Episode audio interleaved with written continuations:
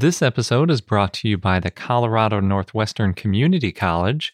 Join them for two weeks digging up dinosaur bones from the Jurassic period in Northwest Colorado this summer.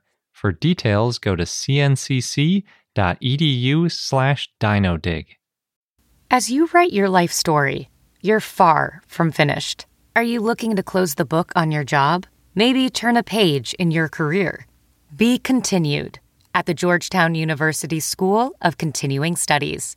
Our professional master's degrees and certificates are designed to meet you where you are and take you where you want to go.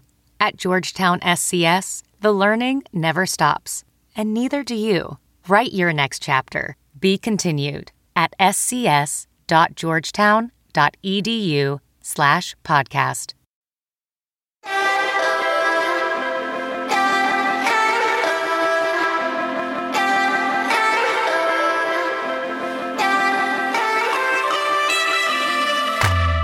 Hello and welcome to I Know Dino. I'm Garrett. And I'm Sabrina.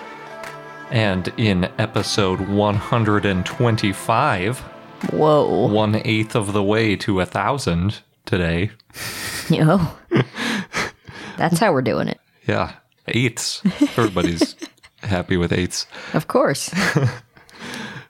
This week we have dinosaur of the day, Omeisaurus. We have a bunch of dinosaur news.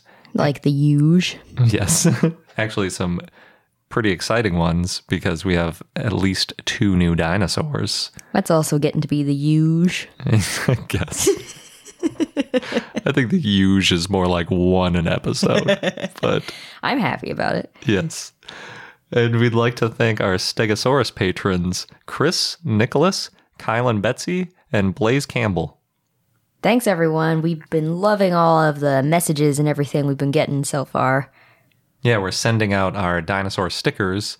And before we get into the news, I just want to announce the winner of our giveaway. Uh, we talked about this the last couple episodes. We were doing a giveaway on Amazon for our latest book, Top 10 Dinosaurs of 2016. And we had nearly 300 people enter, which is amazing. So thank you all. Our winner is Brian Yarrington. So, Brian, you should have your book by now, and I hope you enjoy. Yeah.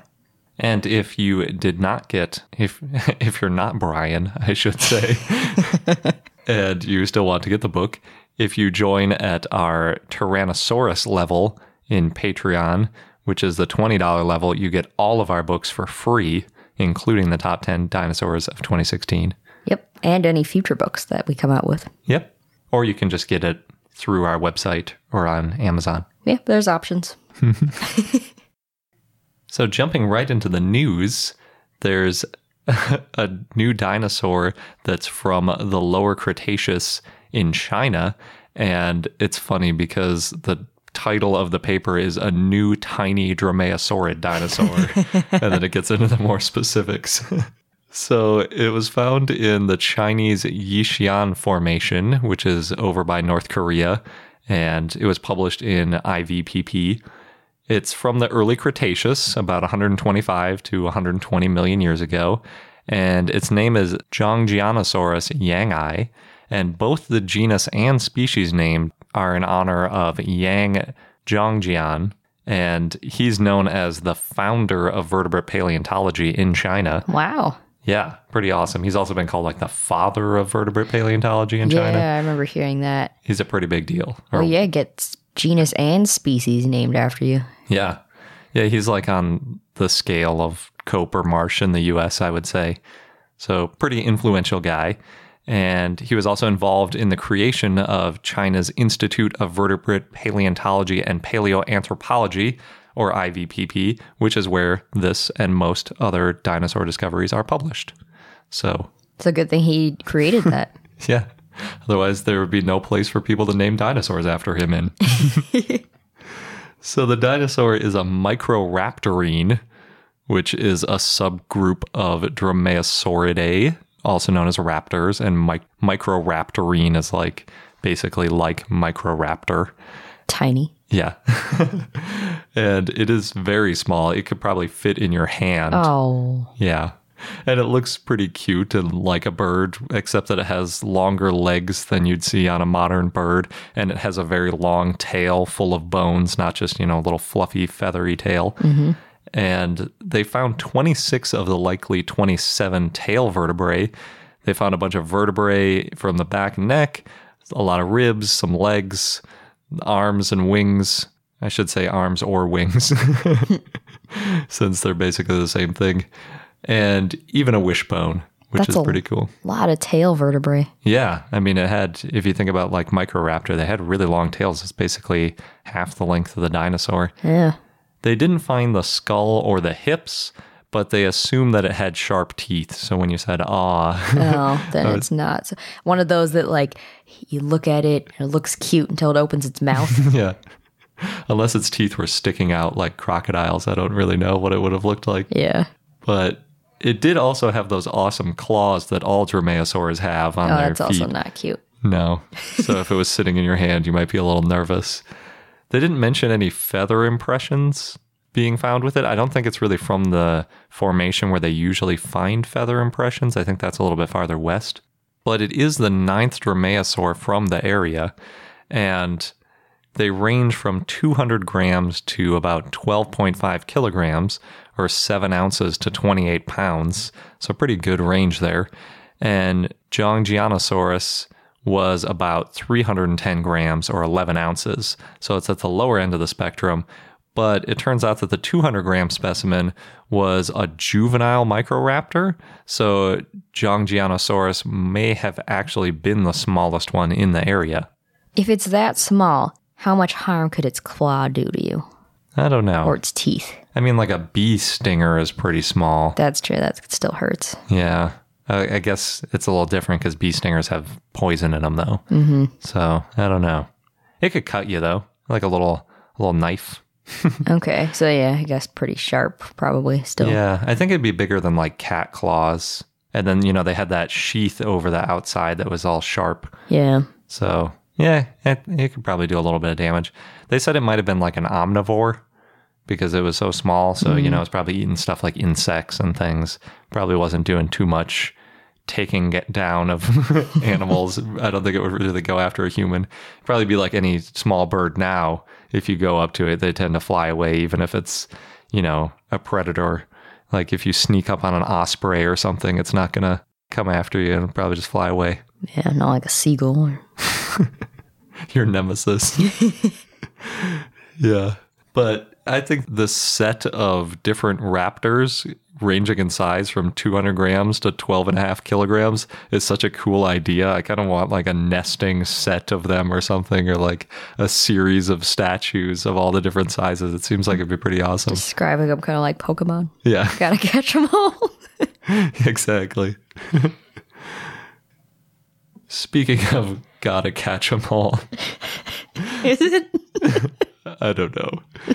There's another new dinosaur. This one was published by the University of Michigan, a pretty uncommon source for paleontology finds. So they found a new sauropod and they named it Moabosaurus utahensis. And you may be able to guess that it's named after Moab, Utah, which is where the dinosaur is actually from, not from Michigan.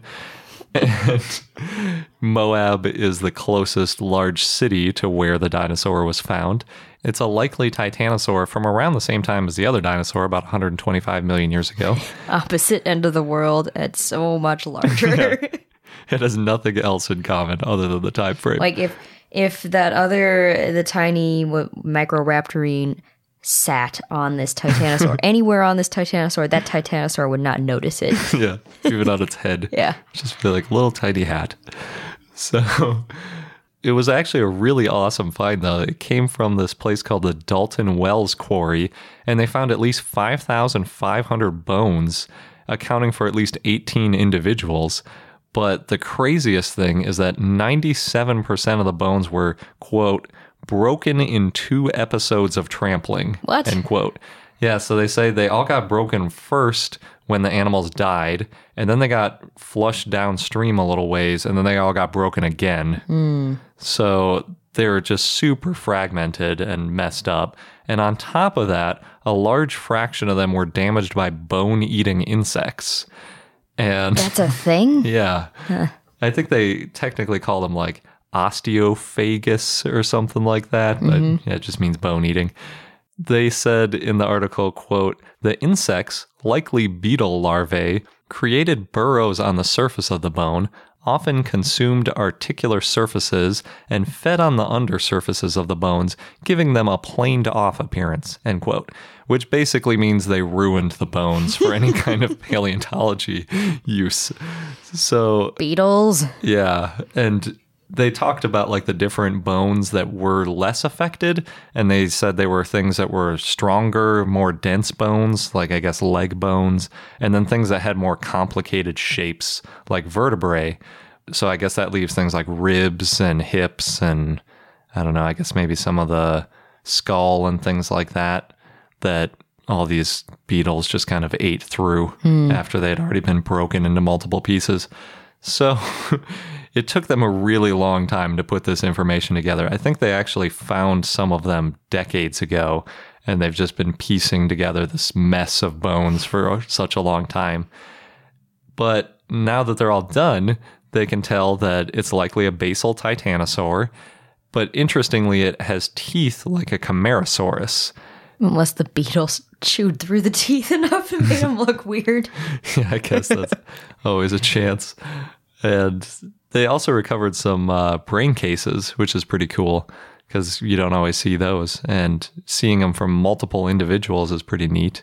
So, despite the fact that these bones were in terrible shape, since there were thousands of them and across many individuals, there's still a ton we can learn from them because getting bone beds of multiple individuals is relatively uncommon and it gives you so much more information about a species than just finding one individual. So it's still a really great find, even though, you know, they got broken multiple times. And it was such a pain to piece together. Yeah. It's kind of funny in their recreation, they used the skull of a Camarasaurus, probably because the ones that they had were a little bit broken up. And that reminded me of the whole Brontosaurus thing. I was just thinking that, yeah. Skull. Yeah. And speaking of Camarasaurus teeth, No. we have a new article published in Pal Z, and they looked at a really great Camarasaurus specimen, which really there are quite a few good Camarasaurus specimens. You know, there's at least two really high quality ones from Dinosaur National Monument. There's the juvenile, and then there's the one that's still in the rock wall. You can see its skull and some of its teeth right there. They're also kind of ubiquitous throughout the rest of the late Jurassic formations in the US. But researchers are taking a closer look at a particularly well preserved skull that was found in Bighorn Basin, Wyoming, and it's now housed in Switzerland because, you know, that's what you do. You go to the Western US, and you take them to Michigan or Switzerland or wherever you want to do your research, and they don't have the dinosaurs. The neat thing about this Camarasaurus skull in particular is that it includes, quote, a slab of sediment with soft tissue impressions ranging up to the middle part of the crown, end quote. And by crown, they're talking about the part of the tooth. So that basically means that this Camarasaurus had pretty big gums. Like a gummy smile. yeah. And they notice that the teeth roots are mostly resorbed, which is kind of what happens with children when their teeth are falling out. The root of the tooth resorbs, which means kind of, you know, gets dissolved back into the body and then the tooth can fall out. Mm-hmm. Yeah. So apparently that was going on with this Camarasaurus. It's kind of weird because you figure you kind of need to use those teeth. Why are the roots resorbing? And they are hypothesizing that maybe that means that this Camarasaurus might have had a beak to help hold in its relatively loose teeth. That sounds really unpleasant. Yeah. Holding in loose teeth. oh, my- oh, today's not the day that you lose them. You might need to eat. I am paraphrasing a little bit. That's not exactly the wording they used, but that's pretty much what they're saying. Yeah, it's it's weird. It's really weird to me. It made me wonder if maybe that particular Camarasaurus might have just had some kind of gum disease or something that was making its roots resorb. But I don't know. I was just thinking, oh, was it Sarmientosaurus that was given the nickname was like the Eeyore of sauropods or something because of the way it faced down. But like this Camarasaurus would have every reason to be Eeyore like. Yeah. losing its teeth. Yeah. It's weird. But then there was also a good article that Brian Switek wrote on his blog, and it gave me a little more information because the original article is behind a paywall and I couldn't get at all that juicy information about how its gums were working with its teeth. But he wrote that sauropod isolated tooth rows are often found, and basically that's just like a row of sauropod teeth that aren't connected to anything, just like a fossilized row of teeth. And people have wondered why are these sauropod teeth being found in groups? And he was saying, well, maybe it's because, you know, they were held in by gums. And then when the gum goes away, you know, you've got these rows of teeth that are kind of just left there. So that's a pretty interesting hypothesis. And the idea that maybe Camarasaurus had a beak is also pretty weird. So I don't know. seems weird to have all those teeth and a beak. Yeah, I saw somebody, one artist put together what they thought it would look like with the beak. It's Yeah. interesting. Yeah, it is really interesting. So I'd like to see what other people have to say about this because, you know, it's quite a claim to make. And next in the news, there's an article published in PLOS One, and the main purpose was to iron out some of the details of Edmontosaurus regalis. Pretty exciting phylogenetic analysis, heavy duty paleontology stuff. But at the same time, they propose synonymizing Ugrunaaluk kuukpikensis, also known as the ancient grazer that was found in 2015 in Alaska. It was one of our earlier dinosaur discoveries that we talked about on the show.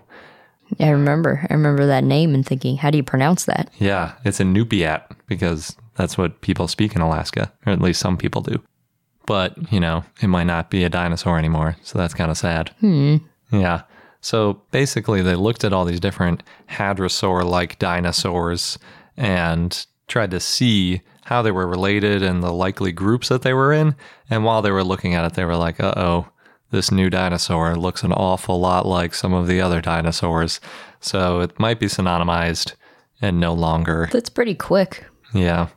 A lot of times they do disappear pretty quick because people will read the articles and they'll say, Really? Is that a big enough difference to count? Mm. And then when you start doing simulations trying to fit them into the tree, sometimes they're so close that you say, Oh, oops, I don't think that counts. So, might be one less dinosaur. The other interesting thing from the paper, though, is that their models showed that hadrosaurs most likely evolved in North America, but there's a pretty decent chance that they came over from Asia as well. Hmm. And they're hoping to nail that down with some future analysis. That's cool. It seems like there were a lot of dinosaurs that came from Asia. Yeah, there's a lot of back and forth. Next in the news, FutureLearn has released a new online course called Extinctions Past and Present. And it's a free course with start dates throughout the year. So you have to kind of keep track of when the next start date is because one just started end of March. And it lasts about five weeks. Each week focuses on one of five mass extinctions, and then it, they'll teach you about the threat of a sixth extinction today. The University of Cape Town in South Africa created the course, and it features paleobiologist Professor Anusuya Chinsamy-Turan. And it looks really interesting, so I'll be keeping my eye out to see when the next dates start up. Next, the Institute for the Study of Mongolian Dinosaurs. I feel like we mentioned them at least every week now, but they're doing so many great things. They released images of Mongolian dinosaurs on their website, and Garrett and I got to see these images a couple weeks ago. We were actually hanging out with Taya, who works there. And they're really great and they're detailed and they show feathers, and some of them I think have pretty cute faces, like Pinacosaurus, I think that's how you pronounce it, which is an ankylosaur. And other dinosaurs on the list include Nemegtosaurus, Psittacosaurus, Velociraptor, Deinocheirus, Oviraptor, and Tarbosaurus. Next, there's an opportunity to get a dinosaur bone named after you, if you're interested. So, Le Musée des Beaux-Arts d'Angoulême and l'Association Paléocharente, I probably messed that pronunciation up, but That's better than I can do. I tried. They're raising money for a new exhibition, and a recent dig found 7,000 bones, including a sauropod femur, and they found it back in 2010. So these bones are now part of an exhibition called Dinosaurs, the Giants of the Vineyard, which will open on May 20th. And anyone who donates 30 euros gets to have a bone named after them, and a label with your name will be hung on the bone and put on display. and then you get a photo and a certificate. Their goal is to raise 7,500 euros in 60 days to help reconstruct the sauropod leg and put it in the museum's entrance. So, seems like a really good opportunity. I've never heard of other, any other opportunity to get a dinosaur bone named after you. Yeah, getting a specific bone named after you is kind of funny. It's creative fundraising.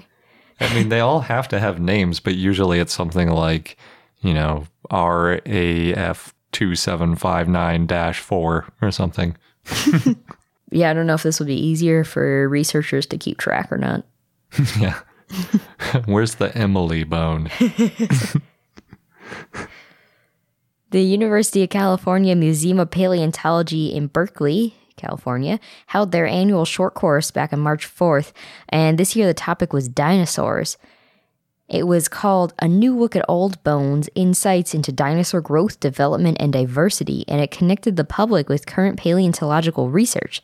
So, Lisa White and Mark Goodwin from Berkeley kicked off the event, and other speakers included Nathan Smith from the Natural History Museum of LA, David Evans from the Royal Ontario Museum in Toronto, Holly Woodward from Oklahoma State University, and Dana Rashid from Montana State University. And Mark Simmons, an illustrator, created storyboards for each of the presentations, which touched on Maiasaura, dinosaur chickens, and dinosaur taphonomy. And we'll post a link so you can see the illustrated notes. They're really great. I've been to other conferences where somebody was doing these large boards and illustrating the notes, and it's really it's a fun way to revisit what you learned in the lecture. Yeah, it's pretty clever. It's it looks almost like a comic book style, except it has a ton of information and text on it. It's pretty neat. It is. So Easter just happened, and the Morris Museum in New Jersey hosted an Easter egg hunt with field station dinosaurs. It was part of a Dino Day family festival, and people were able to hunt for eggs on a Jurassic themed trail. Apparently, each egg had a prize inside. And kids also got to make dinosaur crafts and meet a dinosaur expert. Kind of curious what the prize would be. Maybe it was like a little dinosaur toy or something. Yeah, probably. Yeah. Or a dinosaur chocolate. Ooh, that'd be good. We technically had dinosaur chocolates. We did? Yeah, because there was a little duck. Oh, yeah. we had eggs too. We could pre- pretend they were dinosaur eggs. Well, they were, right? Chicken egg. Oh, yeah. good point. In the UK, police had to get involved in Devon when the owners of the Dinosaur World attraction and the ice cream shop next door got into a dispute over where two Jurassic Park style Deinonychus could stand. This is a pretty funny one. So, the two Deinonychus have been in front of Dinosaur World for seven years, but the new owner of the ice cream shop didn't like that they sat in front of his shop, so he moved them 10 feet so that they wouldn't obscure his business. And in response, the owners of Dinosaur World called the police. And the police came by, but they didn't do anything, and they said it was a council issue. So it sounds like it's going to be rough for these two businesses to be next to each other, however long that is. That seems kind of ridiculous calling the police because somebody moved your statue 10 Well, feet. we don't know the full backstory. There was probably a lot of back and forth leading up to this. Yeah. Next, Screen Rant posted a video about what dinosaurs would really have sounded like. And we've talked about this before, but it's a nice five minute video that features paleontologists who have advised filmmakers. As we've discussed, the video talks about how dinosaurs wouldn't have roared while chasing prey, and they may have made more low pitched rumbling noises like how modern day large birds and crocodiles make. And then there's the hadrosaurs with the hollow crests on their heads that probably made sounds when they breathed. And scientists think it was probably a low buzzing sound. Dinosaurs in general are thought to have made low pitched sounds, which is unlike the high pitched shrieks that they make in movies. But no one's ever heard a dinosaur, a non avian dinosaur, I should say, so we may never know for sure. You could see my pedantic comment coming. Yes, yes. I know you. I was going to say, I heard a dinosaur today. Which one did you hear today? I don't know. I'm not a birder. Oh. I can't identify them by their squeaks or chirps or whatever you call those things. Their sounds. Yeah. Calls. I don't know. Oh, yeah. Next, MSN put together a video listing the top 10 coolest dinosaurs, which I think is a bit biased and also kind of goes with what's been covered in the media, but it was still a good video. They specifically said that they didn't include pterosaurs and marine animals since those were not dinosaurs, so Hey. props for that. And dinosaurs included in the list are Brachiosaurus, Allosaurus, Spinosaurus, Troodon, Iguanodon, Ankylosaurus, Stegosaurus, Triceratops, and then, of course, number one is T Rex. Spoiler alert. You probably saw that coming. yeah. they list facts about each dinosaur and clips from different movies and TV shows that show the dinosaur, and the video is about 10 minutes long. We'll post it on our website. You can watch it for yourself. There's also more Jurassic World 2 news. So Colin Trevorrow confirmed that Rexy, the T-Rex from Jurassic World, will be making an appearance, and he tweeted, quote, confirmed, tell her when she wakes up. Yeah, I think he was responding to a man who asked if Rexy was going to be in there because her his daughter really likes Rexy and was wondering if Rexy was going to be in the new movie. And then Colin tweeted back, "Yes, tell her when she wakes up." That's what he means. Uh, so the daughter was having a nap or something. yeah, something like that. That's nice. So yeah, Rexy is now about 25 years old, and it's been estimated that T-Rexes live to be around 30 years old. But hey, Rexy might live way longer since she was created with a mix of DNA. And Plus, she's bred in captivity, yeah, and that can change lifespans pretty dramatically. Although sometimes it's not a good thing. Depends on the animal. yeah. And we have no experience with T-Rexes in captivity. That's so. true. That was the first one, basically. Yeah. Speaking of dinosaur movies, Chiller TV published a list of 13 dynamic dinosaur movies, which is adding to our list of movies we need to watch. We've seen five of them, which is pretty good. So we've seen King Kong, Godzilla, Jurassic Park, Dinosaur, and Jurassic World, but we still need to see the original Godzilla. And there's also The Beast from 20,000 Fathoms, Rodan, Journey to the Center of the Earth, Gorgo, 1 million years BC, and the Valley of Gwangi. Reading the descriptions, it sounds like most of the dinosaurs were done in stop motion, which makes sense, and I think that'd be fun to watch. Yeah, it's great. I really enjoyed the stop motion in King Kong. Although that's kind of renowned for being one of the best Well, early stop Breakthrough motion. Yeah. technology, right? Yeah. But a lot of these were done by both the man who made King Kong and his main protege, so probably only gets better. Yeah. yeah. On April 6th, NPR marked the 25th anniversary of Barney the Dinosaur. Apparently, a woman named Sheryl Leach first thought of the concept back in 1987, and she thought that Sesame Street was for children and adults, and she wanted something just for toddlers, which is why Barney is probably so divisive. So she actually thought of Barney while stuck in traffic on a freeway in Texas, and there's so many people who hate on Barney. And this NPR segment quoted one man as saying, Barney was the worst thing on TV until the Teletubbies. It's really funny that he said that because when you mentioned that she thought Barney needed to be just for toddlers, mm-hmm. my first thought was like, oh, like the Teletubbies, Nope. which is also a terrible show. But yeah, I've never seen the Teletubbies, so it's bad. I don't recommend it. well, I, I, toddlers might love it though. Oh, I'm sure they do.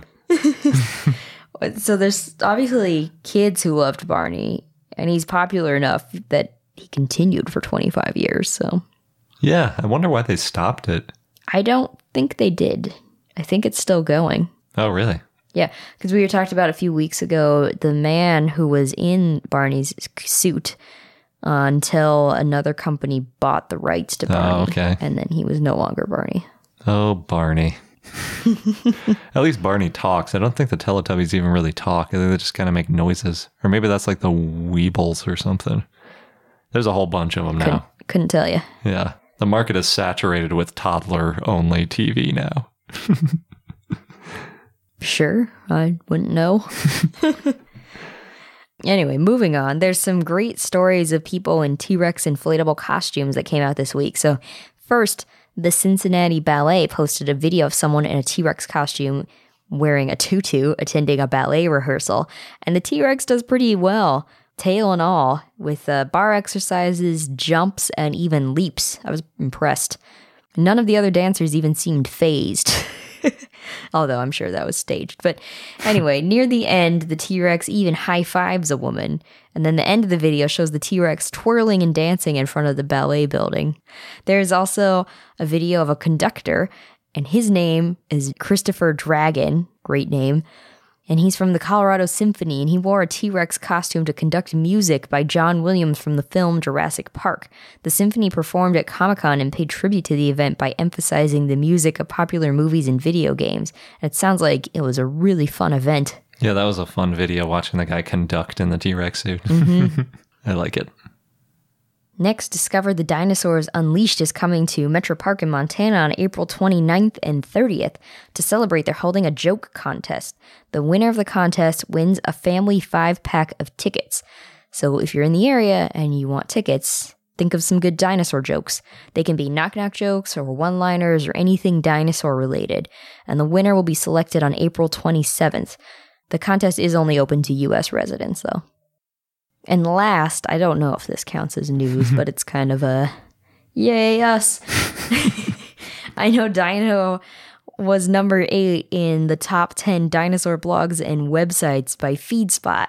Hooray! Yeah, and there's some really great dinosaur websites on this list. Like, number one is Everything Dinosaur, which we read all the time. There's also uh, the Dinosaurs They Rock Reddit subgroup, which Garrett is often on. I love me some dinosaur subreddit.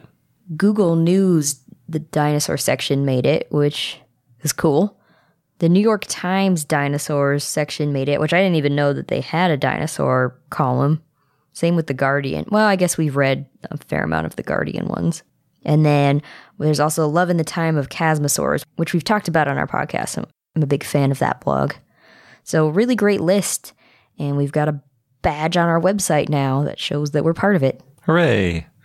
They did miss a couple really good ones though. Like I really like Shaena Montanari and Brian Switek's too. That's true. Yeah, they have really good stuff. I think they went for more general kind of news sites. yeah, it could be. Could be. I think we're the only podcast on the list too. Cool. This episode's brought to you by the Colorado Northwestern Community College where you can become a part of the scientific process. As a participant, you can go on a real life dinosaur dig and you'll be helping to advance science and our understanding of the ancient world. What's really cool is that the fossilized bones that are being excavated, they're public and they're going to be displayed and preserved for future generations to study and admire. Yeah, we've mentioned how that's a really important part of the scientific process, not just getting them out and describing them once, but keeping them and preserving them so that future questions and future scientists can take a look at those bones to answer new questions and validate results. And the site is special and also near and dear to me because it's in the Morrison Formation, known for the sauropods, mm-hmm. of course, of the Jurassic time. And it represents one of the best bone beds ever found in the Salt Wash member.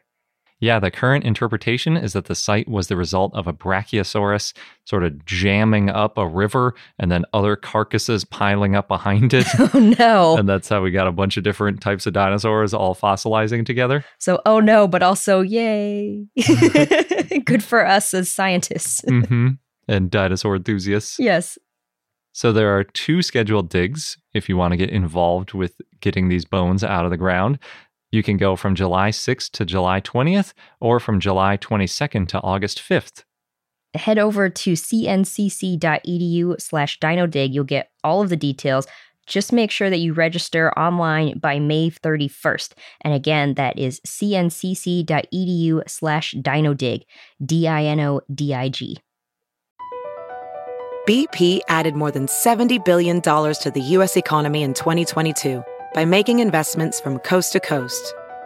Investments like building charging hubs for fleets of electric buses in California and starting up new infrastructure in the Gulf of Mexico. It's and, not or.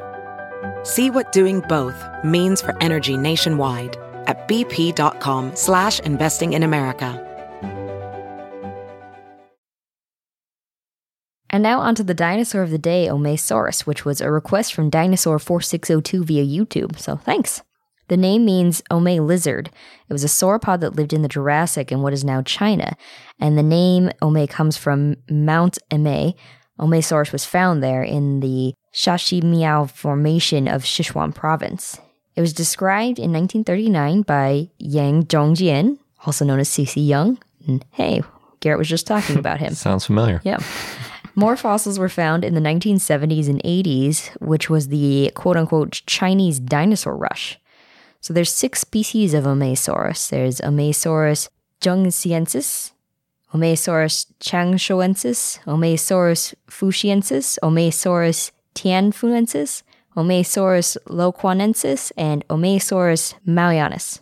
Five of those species, all but Omeisaurus maoianus, were named after the locations where they were found. The type species is Omeisaurus junghsiensis. There's a lot of fossils that have been found, so it may be the most common sauropod in the late Jurassic in China. It was about 66 feet or 20.2 meters long and weighed 9.8 tons. The smallest species was Omeisaurus fuxiensis at around 35 feet or 11 meters long.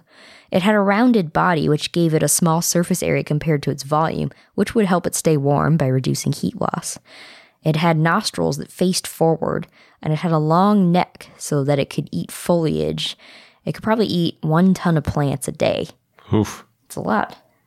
Omeisaurus tianfuensis had the longest neck, 30 feet or 9.1 meters long, and only Mamenchisaurus has a longer neck that we know of so far. Is that that might be relative to its body length? I'm guessing. Could be.